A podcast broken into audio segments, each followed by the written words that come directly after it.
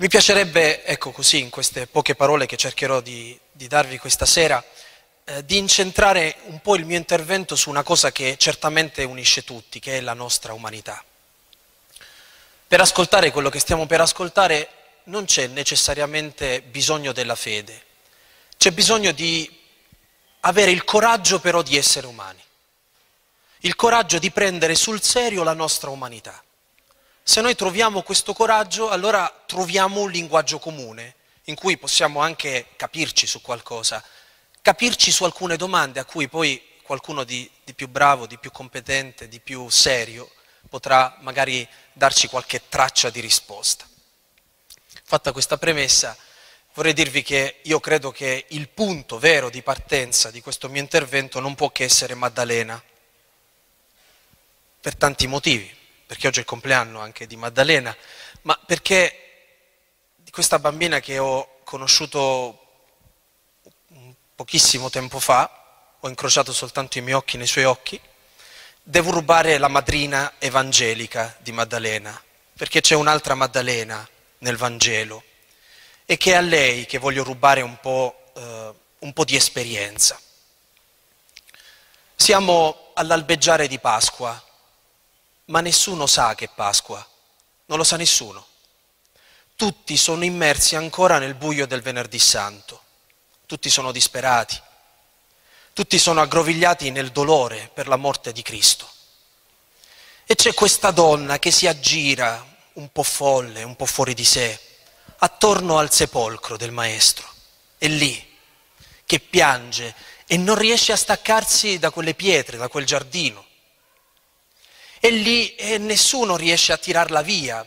Eh, sapete, qualcuno ogni tanto usa questa parola che dovremmo rassegnarci, ma vallo a dire a una persona che sta soffrendo, rassegnati. Dico molto spesso che quando si soffre bisogna imparare a stare zitti, perché quando si parla troppo nella sofferenza, soprattutto nella sofferenza altrui, quelle parole fanno male, sono bestemmie. Bisogna imparare a fare compagnia a chi soffre, non a fare cose al posto delle persone che soffrono.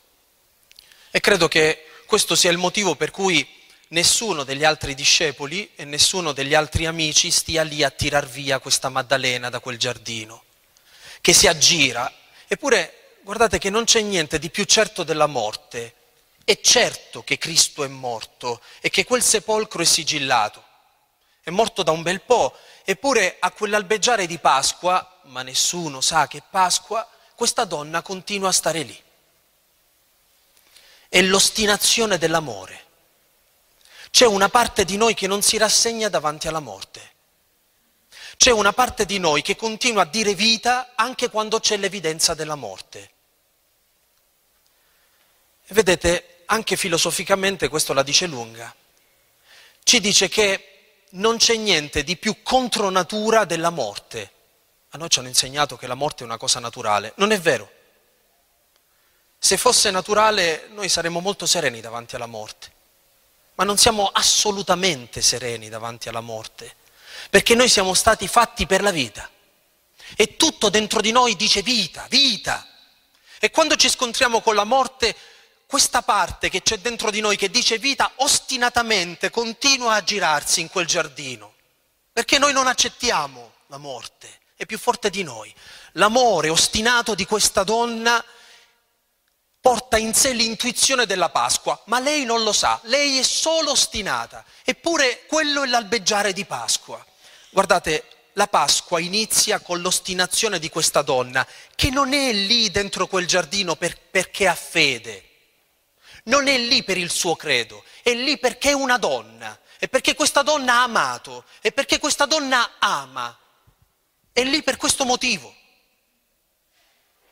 E non dobbiamo quindi assolutamente prendere sotto gamba l'amore, perché l'amore a volte ci suggerisce cose che la nostra testa invece non riesce a contemplare. La nostra ragione ci dice è morto, il sepolcro è sigillato, ma il nostro amore dice non te ne andare. La testa ti dice è finito, il cuore invece ti dice no, c'è ancora qualcosa. C'è un'ostinazione che ci suggerisce di rimanere, di restare. tutti sperimentiamo questo, tutti, perché tutti siamo umani, perché tutti almeno una volta abbiamo amato nella vita, perché tutti sappiamo che cosa significa dolore, che cosa significa soffrire. E se a volte soffriamo e se a volte siamo nel dolore è proprio perché facciamo l'esperienza della morte. Non c'è niente di più evidente, di più certo della morte. E vedete, noi costantemente facciamo i conti con la morte, anche eh, quando scappiamo dalla morte, anche quando non ci vogliamo pensare. A volte costruiamo tutta la nostra esistenza cercando di non pensare alla morte. E se certe volte ci facciamo prendere un po' dagli eccessi della vita è perché vogliamo dimenticare la morte. E sapete perché? E questa sera credo che possiamo dircelo con grande sincerità. Perché se tutto finisce con la morte, che cos'è che vale la pena nella vita? Se tutto finisce, perché vale la pena qualcosa? Perché vale la pena amare, scegliere? Perché vale la pena prendere sul serio qualcosa, essere, essere fedeli a un ideale, avere un ordine? Che cos'è la felicità quando tu sai che tutto va a finire nel niente, nel vuoto? È questa la morte che ci spaventa che atterrisce ciascuno di noi. E questa è la morte che si presenta a ciascuno di noi come un muro contro cui tutti andiamo a sbattere, tutti, a volte con disperazione ci andiamo a sbattere. A volte le nostre vite sono tutte rovinate perché pensiamo a quel momento in cui tutto andrà a finire nel niente, nel vuoto. Qui non c'è ancora la fede, qui c'è solo il nostro umano. E vedete, è esattamente in questo conflitto che si crea tra noi e la morte, e l'idea della morte, che possiamo comprendere un po' di che cosa sia l'inferno. L'inferno, sì, perché esiste l'inferno anche per chi non crede. Cercherò di spiegarvelo. Prima ancora che il maestro dica qualcosa a Maddalena, prima ancora che la risurrezione entri nella vita di Maddalena, chiamandola per nome. Maria, maestro, uno dei più brevi dialoghi, uno dei più innamorati, dei più carichi che è presente nei racconti della risurrezione. Prima ancora che tutto questo accada, dobbiamo fermarci lì con la Maddalena, alla soglia del nulla. Dobbiamo restare lì anche noi per un attimo in apnea anche noi a sperimentare che cosa significa prendere sul serio l'idea che tutto finisce. E che cos'è che ci ricorda la morte, soprattutto la morte delle persone che amiamo? Credo, credo, io vengo dall'Aquila e ho sperimentato la tragedia del terremoto dell'Aquila e pensare alla morte delle persone a cui volevo bene, io sono parroco dell'Università dell'Aquila, c'è una parrocchia dedicata all'università, e ne sono morti di 54 universitari.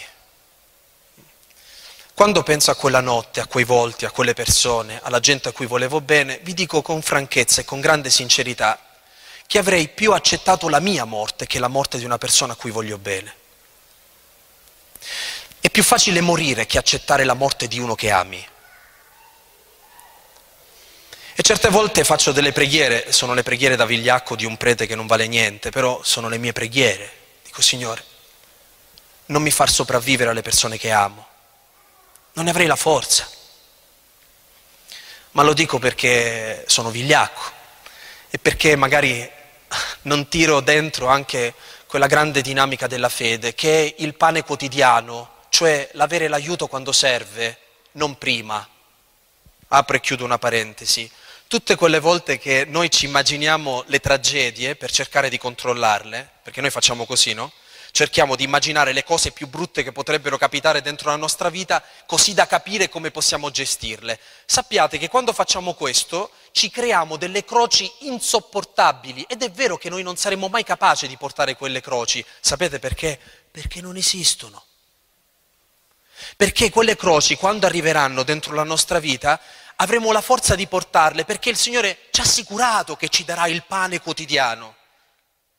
Cioè ci aiuterà a portare ogni giorno quella cosa, non un giorno in avanti. E quindi vi prego, non perdiamo più tempo a immaginarci le nostre croci, abbiamo già quelle reali, eh, viviamoci quelle reali, combattiamo con ciò che abbiamo. E a volte dovremmo trovare il coraggio di dire al Signore eh, di toglierci anche un po' di vigliaccheria, di non prendere proprio sul serio le nostre preghiere. Qualche giorno fa scrivevo e citavo eh, un testo di Antoine de Saint-Exupéry, che è questo autore mirabile del Piccolo Principe. In un suo testo dice questo, dice, Signore, non darmi ciò che ti chiedo, ma ciò di cui ho bisogno. Perché non sempre ciò che noi chiediamo magari è proprio necessario e a volte nemmeno noi sappiamo che cosa ci serve. Pregare significa fidarsi talmente tanto di uno che sa di quello che, di cui tu hai bisogno, ce l'ha più chiaro di te. È la dinamica della fiducia. Chiusa parentesi, torno filosofo. Allora ci troviamo davanti a questo muro del nulla, davanti a questo vuoto. E davanti a questo vuoto noi sperimentiamo che cos'è l'inferno nel nostro immaginario, anche nel nostro immaginario cristiano, quando pensiamo all'inferno pensiamo a un luogo lontano da Dio, un luogo magari pieno di fiamme, un luogo di tormento, ma sapete, l'inferno fondamentalmente è una situazione di vuoto. Vuoto di cosa? È vuoto di senso. La nostra vita diventa insopportabile quando non ha un motivo per cui vale la pena. Cioè le nostre esistenze sono degne solo e soltanto quando noi sperimentiamo un senso. Diventano un inferno le nostre vite quando noi non abbiamo più un senso per cui vivere. La morte è l'elevazione all'infinito di questa mancanza di senso. L'inferno è uh, il proseguimento all'infinito di un vuoto del genere. Sapete, queste anticipazioni di inferno le viviamo a volte anche dentro la nostra vita. Il mondo laico, anche quello magari psicologico, poi ascolteremo, eh, danno un nome particolare, sono quei momenti in cui noi viviamo la depressione. E tutti noi più o meno abbiamo dei momenti in cui siamo depressi, cioè abbiamo dei momenti in cui perdiamo di vista un motivo valido per cui vale la pena vivere. E quando noi non abbiamo più motivo valido per cui vale la pena vivere, subentra l'angoscia. E l'angoscia fa diventare la tua vita insopportabile. E se insopportabile, quella vita diventa tutto un inferno. Questo è l'inferno, capite? E non c'è bisogno di avere la fede per capire che cos'è l'inferno. Capiremo a che cosa magari può servirci la fede, ma è certo però che questo fa parte della nostra umanità ci sono degli inferi dentro cui noi combattiamo e che dobbiamo avere il coraggio di prendere sul serio. A me piace immaginare che questi due giorni che Elisa ci ha donato, perché è Elisa che ci ha donato questi due giorni attraverso l'umanità di tutti noi, eh, sono giorni in cui dobbiamo avere il coraggio con grande serenità di accendere la luce e di guardare in faccia questi fantasmi. E il primo fantasma forse che dobbiamo guardare in faccia è quello della morte. E questa mancanza di senso che si palesa a ciascuno di noi e ci minaccia, ci svuota, ci svilisce, ci distrugge, ci nullifica, ci rende disumani. Noi smettiamo di essere umani quando non abbiamo più un motivo. Noi smettiamo di sperimentare che cos'è l'umanità quando ci troviamo in quella situazione di vuoto e così smettiamo di vivere e cominciamo a sopravvivere perché non riusciamo più a stare dentro le cose, a vivere. Dobbiamo metterci sopra le cose e quindi sopravvivere. E siamo alienati, siamo fuori dal mondo, siamo fuori dalle relazioni, eh, siamo fuori da un circuito di realtà. Ecco, questa è un'altra bellissima parola che noi abbiamo dimenticato, la realtà. Non c'è un luogo diverso dove noi possiamo vivere la nostra vita se non dentro la realtà. E la più grande fatica che noi facciamo come esseri umani è imparare la cittadinanza del reale, della realtà, anche quando la realtà non ci piace. anche quando la realtà è carica di dolore, anche quando la realtà è piena di cose che ci fanno soffrire, è più valida la realtà, anche se ci fa soffrire, di una cosa invece che non esiste, che è inventata, che è dentro la nostra testa, che è fuga, che è fuga dal reale. Perché siamo partiti da Maria di Magdala? Perché a differenza degli altri questa donna non è scappata dal suo reale, è stata lì ad aggirarsi dentro quella sofferenza, ma non è scappata da lì. E questo è importante, un'indicazione per ciascuno di noi, che se è vero che noi non sempre abbiamo la risposta a tutto quello che soffriamo, che se è vero che noi non abbiamo le risposte e le forze per rispondere a quella morte, a quella mancanza di senso che certe volte sta a un passo da noi, è pur vero che una cosa noi dobbiamo imparare a farla, a non scappare, a non scappare davanti alla nostra vita, a quello che stiamo vivendo. Perché se rimaniamo lì, anche se noi non lo sappiamo, è già l'albeggiare di Pasqua. Perché i nostri sensi e la nostra testa ci dicono è ancora venerdì santo, ma non è vero. È già Pasqua. E quella donna rimanendo lì, restando lì, è stata la prima, la prima fra tutte a vedere il risorto, la prima fra tutte a sperimentare che non è vero che andiamo a finire nel vuoto, che non è vero che esiste il nulla e che Cristo ha vinto quel nulla e quel vuoto, lo ha riempito. Per noi non c'è più un muro, c'è qualcuno. Questo fa valere la nostra vita. Questo la riempie di significato, il sapere che noi non siamo in cammino verso il nulla, ma siamo in cammino verso qualcuno. Allora voi mi direte, sì, ma tu dici questo perché hai la fede. Guardate, anche se non hai la fede, questo lo comprendi nel cuore. Tutte le volte che ami, dentro di te sperimenti che sei in cammino verso qualcosa che non è il vuoto, ma è qualcuno. Perché è il cuore a intuire, a intuire questo, è il cuore che si accorge di questo. La fede è dare un nome a questo senso, non è avere un senso è dare un nome a questo senso. Avere questo senso significa amare. Se noi vogliamo aggiustare qualcosa dentro la nostra vita, non dobbiamo appiccicarci per forza addosso la fede, intesa come imparare a memoria delle idee, ma dobbiamo imparare ad amare, perché se impariamo ad amare, anche se noi non lo sappiamo, stiamo facendo esperienza di Dio, che è amore, di Cristo, che è colui che ha amato più degli altri, dello Spirito Santo, che è l'amore che c'è tra il Padre e il Figlio. Non abbiamo la fede per dire quello è il Signore, ma la nostra umanità lo sente, lo vive, lo avverte. Tutte le volte che amiamo, noi abbiamo salvato la nostra umanità. Per questo l'amore resta, l'amore non va via. Per questo oggi possiamo avere anche se con un po' di vertigine e di trepidazione, la presunzione di domandarci che dolore c'è quando si ama e che amore c'è quando c'è la sofferenza, quando c'è il dolore. Ma voglio fare un passo in avanti rispetto a questo. Quando amiamo, chi amiamo? Vi faccio un esempio che può sembrare un po' banale, ogni tanto lo uso nelle lezioni di metafisica, che è una materia pallosissima, eh? io insegno filosofia teoretica, che, che però la crisi contemporanea è proprio perché abbiamo smesso di studiare quelle materie, chiusa parentesi, pubblicità per i miei corsi. Eh, vedete, pensate al, al cielo, così come è fatto. Nella notte, quando è buio, molto spesso ciò che illumina in una notte, sarà così anche a Orvieto, è la luna. Ma voi sapete che la luna non splende di luce propria. La luce della luna è una luce riflessa, è luce di sole che va a sbattere sulla luna.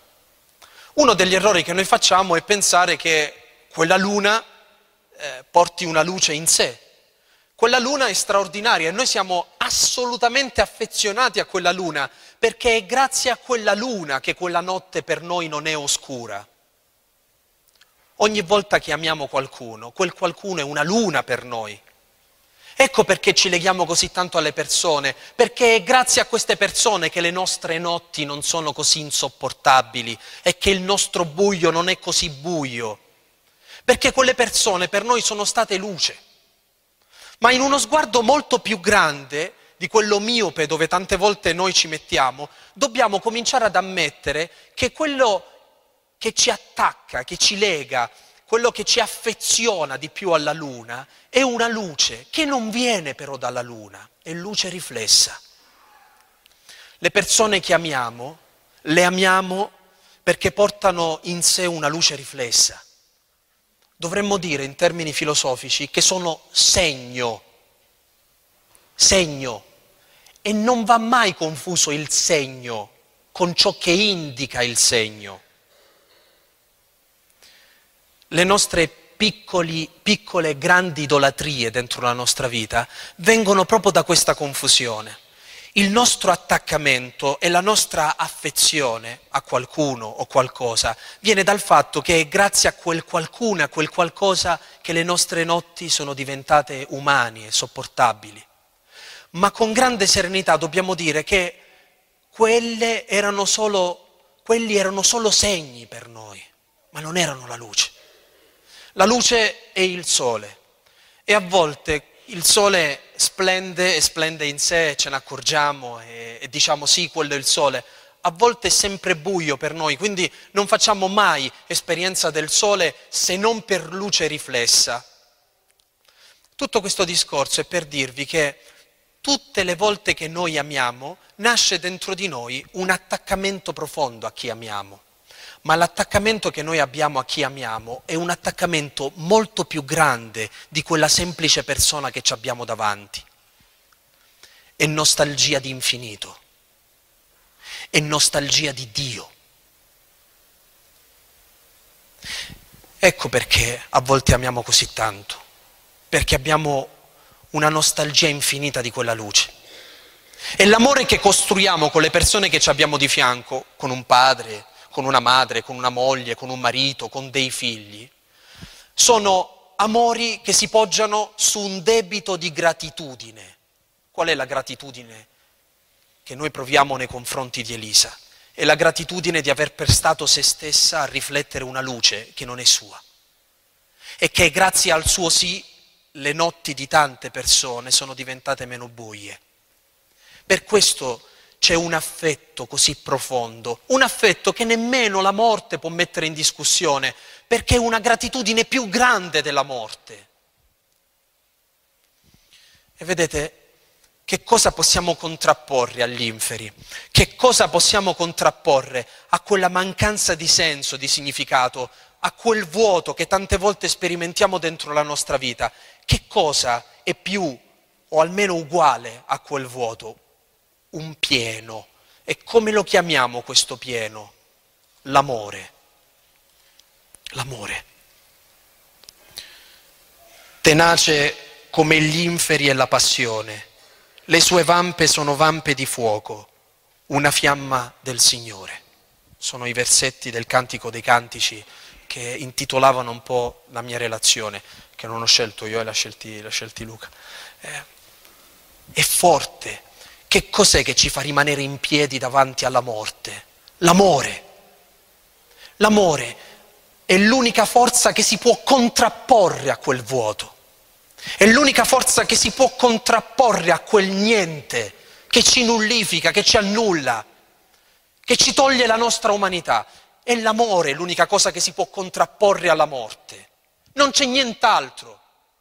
Tutte, tutte le altre cose sono tentativi di rimanere vivi. Ma non basta tentare di rimanere vivi. Noi dobbiamo affrontare a viso scoperto la morte. Solo l'amore ci fa affrontare a viso scoperto la morte. Solo l'amore. Solo l'amore. Allora capite che quando tra due persone nasce un amore così, quando due persone si amano così, quando due persone riescono a sperimentare questa luce, quando tu ti accorgi che chi c'hai davanti è segno, allora tu comprendi che nemmeno la morte può mettere in discussione quel legame. La teologia sapete come chiama questo legame? Comunione dei santi. Scherzando a Luca dicevo, non lo ripetete, che la comunione dei santi è come un wifi, no? Ci connette un po', tu non lo vedi, ma in realtà crea connessioni. Ha creato connessioni con Elisa che io non ho mai conosciuto, mai visto. Eppure sento un'affezione, un'intimità con lei mi ritrovo così anche nella mia giornata a pregare, a pregare e a tirarla in ballo nelle mie preghiere. È il wifi della comunione dei santi, cioè c'è un legame che è più profondo di quello semplice con cui ci si tocca, che è necessario, che è utile e che è quello che ci manca e che è quello per cui a volte noi sentiamo la mancanza, perché noi siamo concreti e dobbiamo esserlo concreti. San Giovanni nel dire questo dice ciò che noi abbiamo creduto, ciò che noi abbiamo veduto, ciò che le nostre mani hanno toccato, i nostri occhi hanno contemplato, vedete, usa proprio i sensi per dire che io ho toccato questo verbo della vita, non me lo sono inventato, non ho fatto un ragionamento, ho fatto esperienza. Chi ha amato Elisa nella carne, come una madre che l'ha tenuta nel grembo, come un marito, con cui ci ha fatto l'amore, ci ha fatto dei figli, come i figli che hanno allattato al seno di quella, di quella madre e come tutte le persone che l'hanno abbracciata, toccata, che hanno potuto usufruire di un suo sorriso. Ecco, in quella concretezza è quello che ci manca. Ma non è messa in discussione la comunione dei santi, che è più grande anche della nostra carne e di cui il corpo ne era diventato un sacramento, cioè un segno, una luna luminosa, dove molti di noi hanno sperimentato che cos'è il sole, almeno per luce riflessa. Ecco, questa luce vince il buio della notte. Questa luce è più grande di ogni cosa. Vorrei leggervi un brano, in realtà è una lettera che ho citato in, in, in questo mio ultimo libro, che è una lettera che mi ha scritto un uomo che ha assistito la moglie per vent'anni, la moglie malata di Alzheimer. Questa è una lettera che mi ha scritto eh, pochi giorni dopo il funerale che io ho celebrato. Ve la leggo perché io credo che meglio di queste mie parole che balbettano un concetto, lo spieghi meglio un uomo che è amato così e che è stato amato così. Caro Don, grazie per essere venuto tu a celebrare i funerali di Chiara. Credo che tu fossi l'unico che poteva dire qualche parola non banale, specie per i miei figli che non hanno mai accettato la malattia della madre. Vent'anni di Alzheimer non sono una passeggiata, ma io non rimpiango niente della mia vita. Io e Chiara ci siamo amati e lo abbiamo fatto sempre. Ho tanti ricordi di felicità con lei. Dio è stato buono con noi e lo è stato anche quando paradossalmente ci ha tolto tutto. Chiara soffriva alle prime avvisaglie di perdita di memoria e di orientamento. Con il tempo ha smesso di soffrire perché ha smesso di ricordare e di ricordare di avere qualcosa nella propria memoria. Con il passare dei giorni, delle settimane, dei mesi, la donna che, girare, che mi fece girare la testa in un'estate degli anni sessanta era ridotta a poco più che una bambina cresciuta. Era solo bisogno di essere presa in braccio, lavata, nutrita. I quasi trent'anni di matrimonio felice scomparivano giorno dopo giorno, ma la felicità non scompariva, mutava. Capivo che il nostro amore era così vero che nemmeno il verme, così chiamavamo l'Alzheimer, poteva roderlo. Non ho mai pensato di essere sfortunato perché i miei successivi vent'anni ho vissuto come un recluso in casa. Non avevo veramente bisogno di nient'altro perché la mia felicità è sempre stata lei. E lei rimaneva, anche se il suo corpo e la sua mente si disfacevano un pezzo alla volta. Pensavo che sarei stato io il primo ad andarmene. a volte la notte, quando i nostri figli erano piccoli, pensavo se lei sarebbe stata abbastanza forte un giorno da accettare la mia morte. Siamo sempre stati una cosa sola. Ma quando abbiamo scoperto la sua malattia, ho pregato il Signore di farmi sopravvivere a lei. Dovevo io prendermi cura di lei fino alla fine, io solo, perché era stata data a me e nessuno poteva amarla come l'amavo io. Ti sembrerò presuntuoso, ma credo che Dio mi abbia esaudito. Ho considerato un onore starle accanto e non mi sono sentito meno uomo. Ora che non c'è più, ogni tanto vado nella sua stanza, chiudo gli occhi e sento il suo profumo. Mi chiedo se la morte può davvero separarci da chi amiamo. Mi manca toccarla. Non voglio trasformare la sua assenza in disperazione o tristezza. Lei non avrebbe voluto. Se piango è perché piango di gratitudine. Qualcuno mi dice che sono stato forte a restare, a impuntarmi, a non lasciarla in una clinica. Mi sento ferito da queste parole. Che cosa significa amare qualcuno se non amarlo proprio quando non conviene? Rifarei tutto. La sposerei di nuovo, pur sapendo tutto. Ma ora non si può più. Senza la fede sarei impazzito. È solo grazie alla fede che resto sereno ad aspettare il mio turno e nel frattempo gioco con i miei nipoti. Racconto loro della nonna, racconto loro di quanto sia stato bello amare qualcuno tutta la vita. Tu non ti dimenticare di pregare per loro, hanno tutta la vita davanti, per me la vita ormai è cosa vissuta. Davanti ho una manciata di giorni, è Chiara che mi aspetta, ma questa volta è lei che dovrà avere pazienza con me. Se sarai ancora da queste parti, sarei felice che mi accompagnassi tu nell'ultimo viaggio. Tuo Nello. Postum scriptum. Mentre chiudevo questa busta, ho ritrovato una frase appuntata tra le cose di Chiara. L'amore è paziente. Credo che sia San Paolo, o chiunque l'abbia detto, ha certamente detto la verità.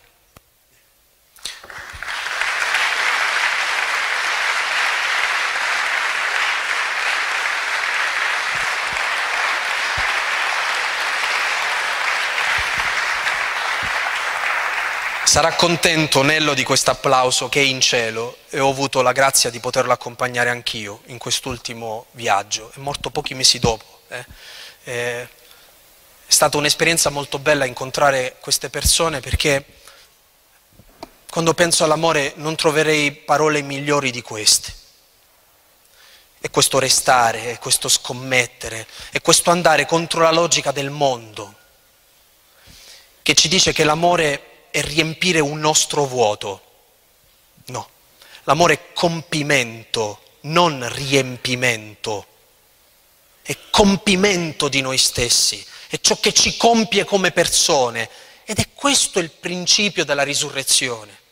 E questo il principio che poi sperimenterà Maddalena e tutti gli altri discepoli.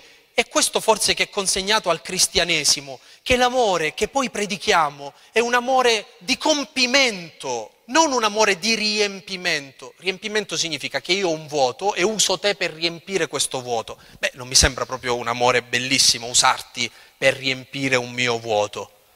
Capite che è una cosa completamente diversa amare sapendo che l'amore ci compie. Mi avvio alla conclusione. Ci si può compiere nel dolore e chi l'ha detto che il dolore non è un alfabeto attraverso cui amare? Chi l'ha detto che il dolore è qualcosa al di sotto della nostra dignità?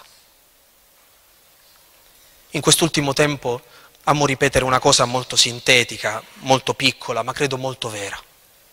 Ricordatevi che a volte le esperienze di sofferenza e il dolore ci costringono a tornare all'essenziale di noi stessi, semplicemente perché il dolore a volte ci toglie tutto, tutto, tutto, tutto, tutto.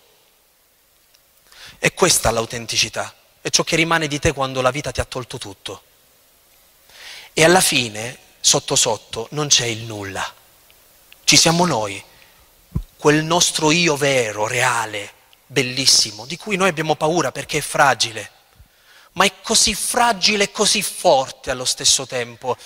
Ci spaventa il dolore come uomini, perché il dolore ci fa riscoprire deboli. E ci hanno insegnato che la debolezza non è una cosa bella, invece no. La debolezza è un modo altro in cui si dà la parte più profonda di noi. È come un bambino che tu prendi in braccio. È certo che è debole quel bambino, ma è una cosa bellissima. Un bambino ti riempie la vita. È così che a volte nell'esperienza del dolore noi non dobbiamo imparare a gestire il dolore, ma ad accoglierlo. Non ad addomesticare la sofferenza, ma a farle completamente spazio. E che cosa accade quando noi facciamo spazio alla sofferenza davvero? Quando come un grembo noi ci apriamo e facciamo entrare tutto quello che ci capita di vivere dentro, che diventiamo in una maniera inaspettata fecondi. Questa associazione nasce come fecondità. È la fecondità di un dolore che invece di chiudersi si è aperto di un dolore perché accolto è diventato fecondo. È come se il grembo di Elisa si fosse allargato, trasformato. È come se un amore che adesso è nella modalità dolore, invece di rimanere semplice dolore, è diventato di nuovo doglie del parto. E credo che una donna veramente soffra quando partorisce, ma veramente quelle doglie sono niente a confronto di quello che sta venendo fuori. Io non lo so quello che sta venendo fuori da tutta questa storia. Avverto però che questo dolore non è dolore semplice, come il dolore per la morte di Chiara e di tutte queste storie che ci ricordano una cosa molto semplice, sono storie di ordinaria santità e non spaventatevi per questa parola, perché quando pensiamo ai santi pensiamo subito agli altari, Guardate la santità che ci ha insegnato il Signore, è questo fondamentalmente. E poter rubare l'idea che dalla croce non finisce tutto, ma tutto inizia. Che Maddalena non è la fine, ma è l'inizio. E qui c'è Maddalena veramente? E che quella bambina credo che ricordi a tutti noi un inizio, un inizio concreto, reale, che ci è dato. Una storia nuova che sta nascendo. Permettetemi quindi di non aver risposto a nessuna domanda. Spero di avervi inquietato un po', di aver fatto forse nascere nuove domande, di avervi tolto forse eh, la paura di farci questa domanda. Chi sono io in tutto questo? Che spazio c'è nella sofferenza dentro la mia vita? Mi sono mai chiesto se sono capace di amare anche nel dolore, se sono capace di farmi santo con ciò che c'è, non ciò non con ciò che vorrei ci fosse dentro la mia vita, con ciò che esiste. E se c'è dolore devo farmi santo col dolore. E se c'è un bambino mi devo fare santo con un bambino. E se c'è un collega noioso mi devo fare santo con un collega noioso. È il reale, quel luogo dove si gioca la nostra santità. Ma l'unica cosa che vince, che vince quella morte, che sembra costantemente accovacciata la nostra vita, che sembra sempre un po' minacciarci, che sembra un po' ogni tanto tirarci dentro quel baratro della depressione, quando perdiamo il senso delle cose e quando ci sembra che niente è sopportabile e a volte ci balena nella mente l'idea di ucciderci. Perché anche questo non dobbiamo nascondercelo. Forse qualche volta anche nella nostra testa è balenata questa idea di farla finita se fossimo veri lettori della Bibbia non ci pressioneremmo, perché la Bibbia è piena anche di persone che, pensate al profeta Elia, che ogni tanto sono così depressi da desiderare di morire. La Bibbia ce li racconta per non farci sentire strani, eh? ma non per dire che dobbiamo suicidarci, eh? per dire che a volte la nostra umanità passa anche attraverso tutto questo. Allora permettetemi di lasciarvi con una poesia di un uomo che è un santo, ma è stato anche un grande filosofo, un grande teologo, un grande poeta e un grande santo, Giovanni Paolo II. Vi lascio con questa sua poesia che credo che sia la sintesi più umana di questa grande domanda che la morte pone a ciascuno di noi. L'amore mi ha spiegato ogni cosa. L'amore ha risolto tutto per me. Perciò ammiro l'amore ovunque esso si trovi. Se l'amore tanto è grande quanto è più semplice, se il desiderio più semplice sta nella nostalgia, allora non è strano che Dio voglia essere accolto dai semplici, da quelli che hanno il cuore puro e che per il loro amore non trovano parole. Dio venne fin qui e si fermò ad un passo dal nulla, vicinissimo ai nostri occhi. La vita è forse un'onda di stupore, un'onda più alta della morte. Non abbiate paura, mai. Grazie.